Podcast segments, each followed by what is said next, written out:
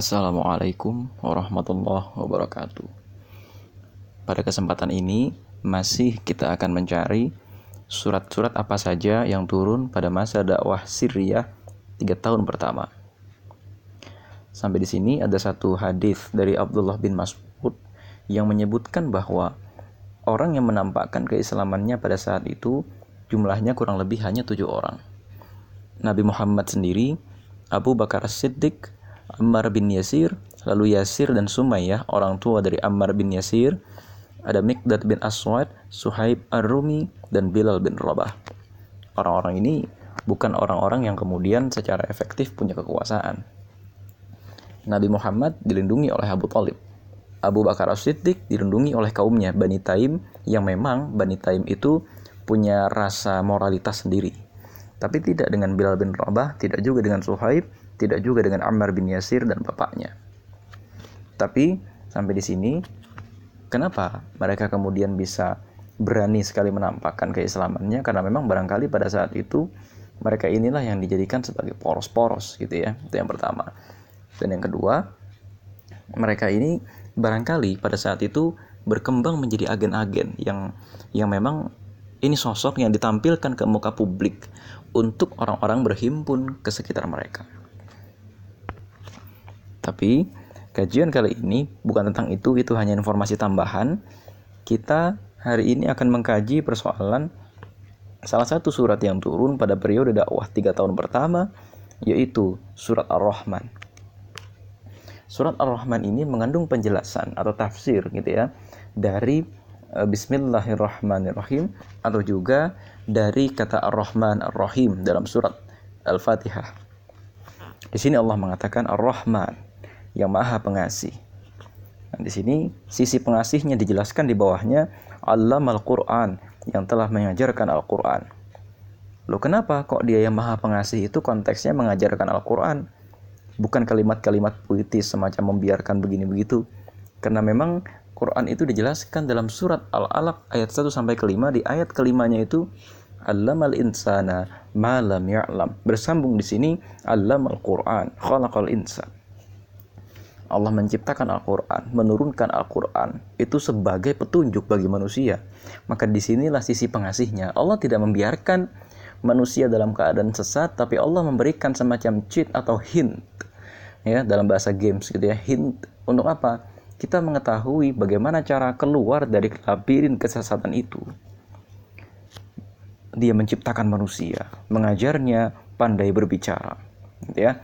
Jadi ini kan perbedaan gitu ya manusia itu kenapa sih kok dikatakan di sini pandai berbicara? Allamahul bayan. Orang itu baru bisa berbicara kalau dia itu punya otak. Artinya kalau dia itu berpikir. Orang nggak mungkin kita paksa bicara kalau dia itu tidak berpikir. Contohnya begini, dalam satu forum diskusi, orang yang punya bahan berpikir, dia akan bicara. Tapi orang yang tidak punya bahan berpikir, dia tidak akan bicara. Gitu loh. Indikasi taunya orang berpikir itu apa? Bukan dia diam, indikasi dia berpikir itu salah satu yang paling jelas adalah dia berbicara. Nah, di sini dia telah menciptakan manusia lalu mengajarnya pandai berbicara. Maksudnya adalah jadi manusia itu diajarkan itu punya pikiran untuk bisa merenungkan Al-Qur'an. Jadi Allah itu juga bukan cuma menurunkan petunjuk, tapi juga sudah menciptakan alat di diri manusia untuk bisa mengerti petunjuk itu.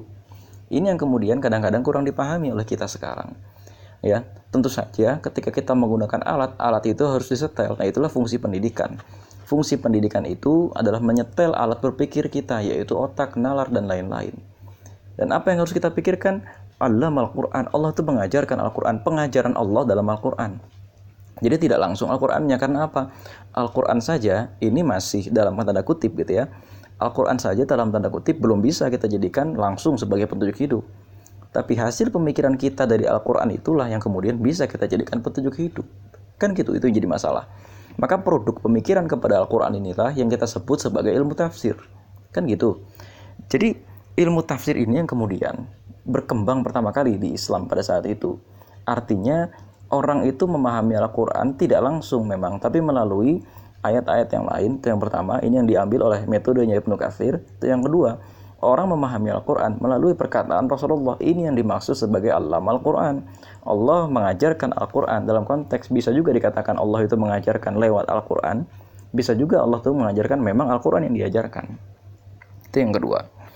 Lalu matahari dan bulan beredar menurut perhitungan. Nah, di ayat kelimanya ini langsung serangan kepada akidah-akidah jahiliyah.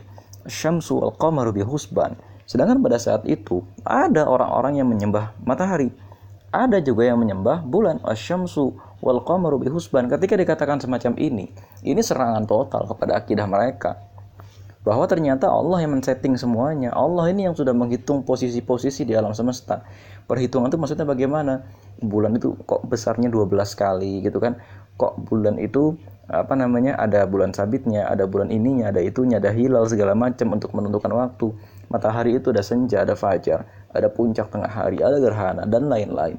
Ini semua pengaturan Allah. Yang ini semua gitu ya, tidak lain tidak bukan adalah kebesaran Allah mutlak. Untuk apa? Ini konteksnya masih Ar-Rahman. Artinya ini semua matahari dan bulan beredar menurut perhitungan. Ini memang untuk kenikmatan kita. Gitu loh. Memang untuk kemudahan hidup manusia. Dan langit telah ditinggikannya dan dia ciptakan keseimbangan. Ya. E, wasama arafa'aha wa wada'al mizan. Ini setelah Allah mengatakan bahwa matahari dan bulan itu beredar menurut perhitungan. Asyamsu eh, apa namanya? Wan najmu wasyajaru yasjudan dan bintang-bintang dan pohon-pohon itu bersujud. Ketika saat itu orang-orang itu menyembah pohon, menyembah bintang dan lain-lain. Justru Allah mengatakan, "Loh, mereka itu makhluk Allah, mereka itu bersujud kepada Allah." Kenapa engkau malah bersujud kepada bintang dan bulan, kemudian tidak bersujud kepada Allah yang menciptakan mereka semua? Ini kan sebenarnya logika sederhana, tapi karena kebodohan mereka, kan yang pertama kali diserang itu uh, Allah mahul bayan mengajarkan manusia itu pandai berbicara dan berbicara itu konteksnya adalah berpikir. Dan kalau mereka itu kemudian ketika berbicara tidak menampilkan pola pikir yang baik dan bijak, tapi malah menampilkan pola pikir-pola pikir bodoh sehingga tercipta agama berhala, tercipta penindasan dan lain-lain, tercipta kebodohan dalam konteks masa ini nyembah benda-benda, nyembah benda-benda yang tidak kuasa menyelamatkan kita, nyembah benda-benda yang itu cuma benda konsep itu ciptaan manusia. Artinya begini, ini kan masuk akal bahwa ya agama itu memang ciptaan manusia, betul. Karena ini dijelaskan oleh Allah gitu kan. Matahari dan bulan itu ciptaan Allah. Dan berarti selama ini kalau engkau itu menyembah matahari, menyembah bulan, engkau itu dibohong-bohongin sama orang yang pandai berbicara tadi. Padahal yang mengajarkan dia pandai berbicara itu juga Allah, tapi dia dengan kepandaian berbicaranya menciptakan agama-agama, gitu kan?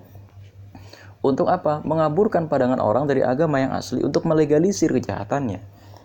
Karena begini, kalau ada orang ini sudah tidak menyembah yang Tuhan yang asli, maka pasti ajaran moralnya itu juga bergeser. Gitu loh Ketika ajaran moral ini sudah bergeser, di situlah penindasan dari kalangan yang kuat akan terjadi kepada kalangan yang lemah. Kan begitu. Nah, masuk ke ayat selanjutnya gitu kan.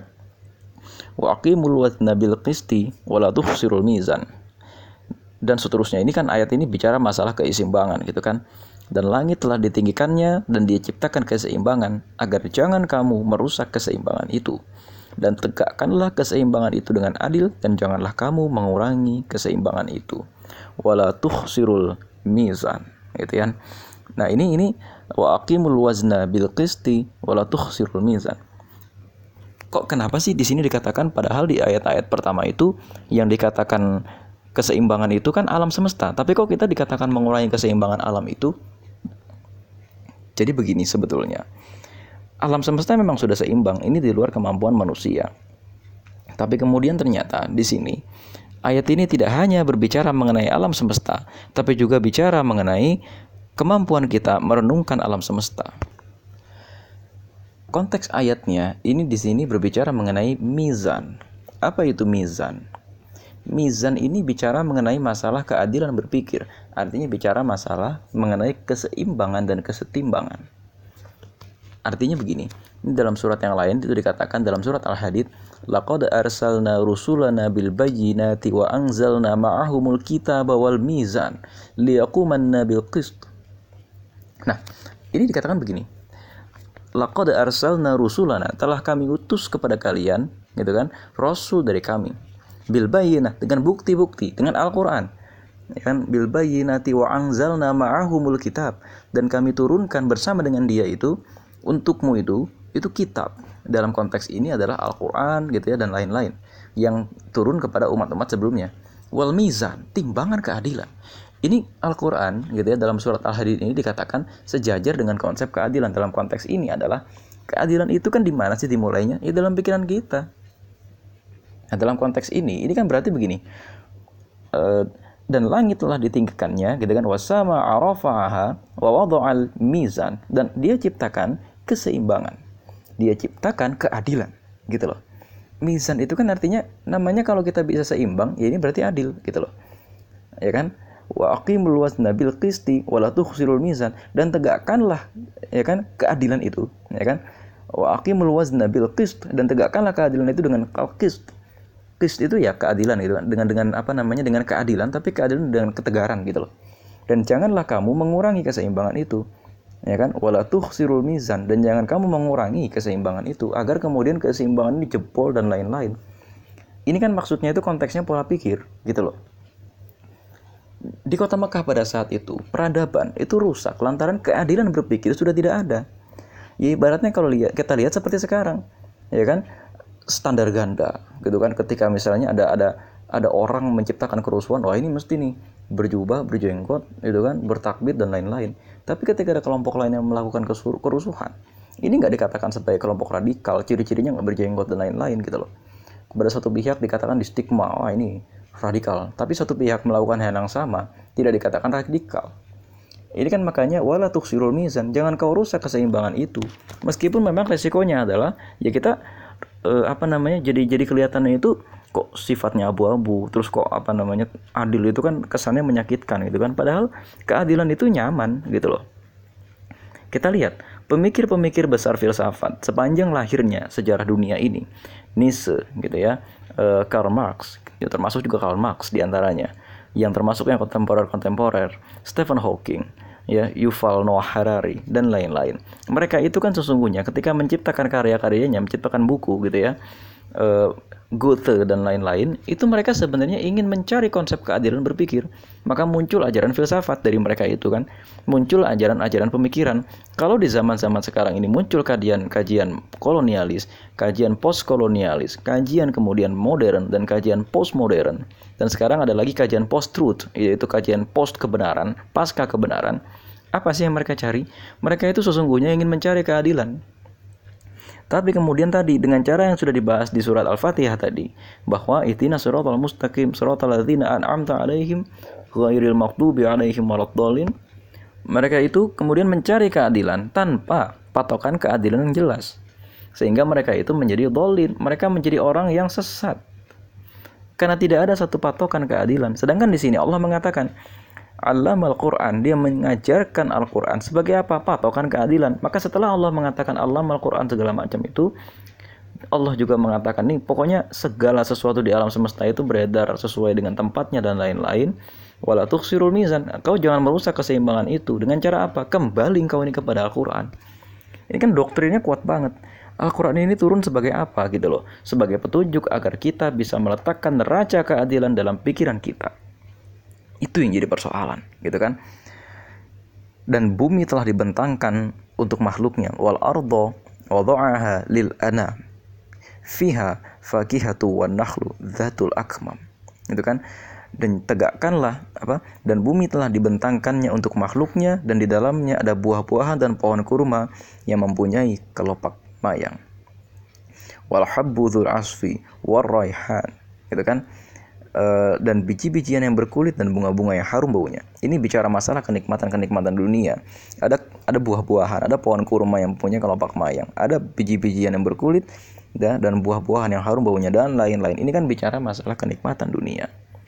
Di mana konteksnya ini bicara mengenai kalau kita sudah adil, maka baru kita itu bisa mengelola itu semua. Kalau kita nggak adil, ya bisa sih kita mengelola itu semua, tapi yang terjadi pasti akan ada residu penindasan di sana. Maka barulah setelah kita itu bisa mempelajari Al-Quran sebagai patokan neraca keseimbangan itu, Allah mengatakan itu nanti ada keindahan bumi, ada bumi yang diratakan untuk makhluknya segala macam, kau ciptakanlah keadilan di situ. Maka gitu ya, perbedaan antara orang beragama dengan tidak beragama itu satu, patokan keadilan dalam pikiran itu jelas. Ini kan makanya syahadatain sebagai titik tolak perubahan itu begitu. Orang itu kalau dia bertuhan, patokan keadilannya itu jelas sekali ya sehingga dia itu ketika berbuat di muka bumi itu dia akan berbuat adil. Nah sekarang banyak nih orang-orang yang kemudian ketika beragama itu tidak dimulai dari kajian tauhid. Dia tidak dimulai dari tafsir surat-surat yang memang surat-surat ini harusnya bisa mengisi jiwa dia. Dia mulai dari hukum-hukum yang kemudian hukum ini percuma juga kalau dia jalankan kalau dia tidak punya neraca keadilan tadi, kalau dia tidak punya mizan dalam pikiran dirinya. Sehingga apa? Oke, dia LC. Oke, dia itu punya punya apa? punya jabatan keagamaan yang tinggi, ya dia mungkin jadi ketua MUI atau dia mungkin itu jadi ketua satu ormas besar sekali. Dia mungkin jadi murabi yang punya banyak sekali binaan. Tapi kalau mizan dalam pikirannya ini tidak bekerja, yang terjadi apa? Yang terjadi rusaklah bumi tadi, gitu ya. Yang terjadi adalah bumi wal ardo gitu yang wadoa halil anam tadi yang dihamparkan untuk makhluknya tadi jadi nggak dihamparkan untuk semua makhluk Akhirnya apa di kapling kapling Kau orang kaya, gitu kan, hakmu di sini, HGU-nya luas sekali, ratusan ribu hektar. Ya kan? Tapi kemudian karena kau orang miskin, kau tidak berhak atas tanah, maka kita ketahui ada seorang nenek-nenek yang ngambil kayu yang sudah jatuh, gitu kan, yang ngambil kayu kering, dan kemudian diadili kan apa tuduhannya dia itu merampok, dia itu mencuri kayu.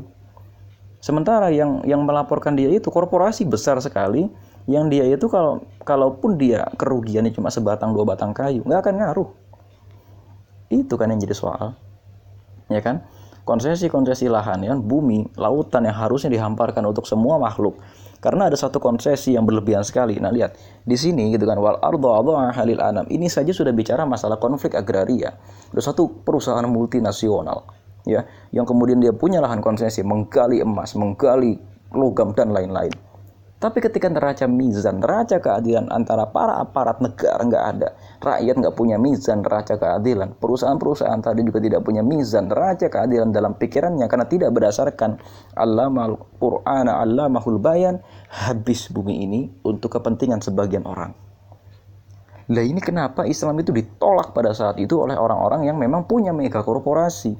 Di antara orang-orang yang punya mega korporasi itu Abu Sufyan, Abu Jahal, Abu Lahab, Walid bin Mughirah, Al-As bin Wail dan lain-lain. Ini dalam sekali gitu loh. Ini sudah bicara masalah konflik agraria ya bahkan di surat yang sangat indah ini. Kan surat ini kan sekarang berakhir hanya sebagai mahar-mahar buat nikah gitu ya. Surat ini kan sekarang hanya untuk ya mas kawin lah gitu ya. Padahal artinya ini gitu ya. Ini kan kita disuruh menegakkan keadilan gitu loh. Ini kan isinya itu kita disuruh wal ardu wadu'aha lil anam fiha fakihatu wan nahlu dzatul akmam wal habbusul asfi war raihan. Fabi ayyi ala'i rabbikuma tukadziban. Maka nikmat Tuhanmu yang manakah yang kamu dustakan? Ketika engkau itu sudah tahu mana konsep keadilan dan yang kedua kau tahu bagaimana cara menegakkan keadilan dan yang ketiga kau menegakkan keadilan itu di tengah-tengah muka bumi dan dampak dari perbuatanmu adalah engkau gitu ya menegakkan keadilan di tengah-tengah muka bumi orang merasakan dampak dari keadilan itu maka nikmat Tuhanmu yang kamu dustakan itu yang mana gitu loh. Karena apa? Ya memang Allah sudah menciptakan itu semua dengan teratur. Tapi kemudian karena manusia berbuat tidak adil, ingat ya, karena manusia berbuat tidak adil sehingga kenikmatan itu jadi tidak merata. Maka turunnya Al-Quran itu untuk memberikan pemerataan kenikmatan, pemerataan pembangunan, untuk memberikan keadilan-keadilan yang selama ini luput dari manusia. Dan surat ini gitu ya, uh, surat Ar-Rahman ini turun ayat 1 sampai ayat selanjutnya ini kan bicara mengenai apa? Uh, ini bicara mengenai uh, setelah setelah konsep keadilan tadi gitu ya. Ini bicara mengenai penciptaan manusia. Dan setelah itu ini bicara mengenai bagaimana detail bumi itu diciptakan. Allah tuh menciptakan lautan gitu ya.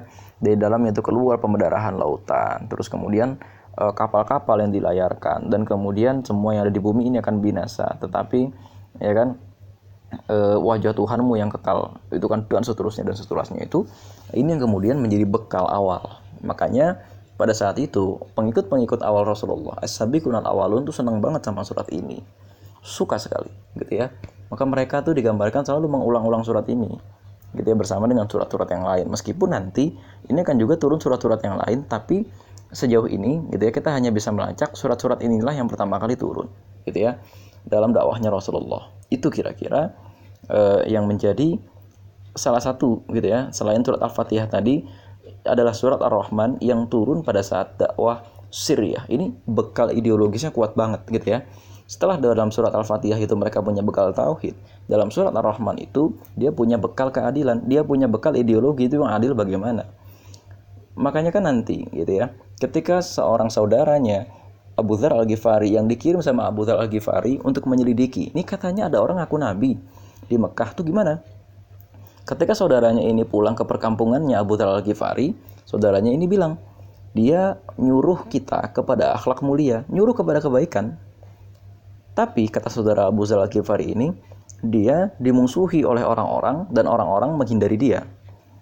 Kenapa? Ya pasti Abu Zal Al-Ghifari langsung bilang, ini yang aku inginkan. Kan gitu. Kata Abu Zal Al-Ghifari, inilah yang aku inginkan. Dan kenapa? Nanti Abu Zal Al-Ghifari itu, itu akan jadi orang yang menjadi simbol perlawanan kepada orang-orang miskin. Dia apa perlawanan kepada orang-orang kaya. Dia itu nanti akan menjadi simbol ya perlawanan kepada kapitalisme dan borjuisme. Loh berarti di awal-awal masa dakwah itu alasan utama Abu Dhar masuk Islam selain memang pencariannya kepada Allah, pencariannya kepada ketuhanan, dia mencari mana konsep keadilan. Nah itu loh. Allah alam bisawab. Assalamualaikum warahmatullahi wabarakatuh.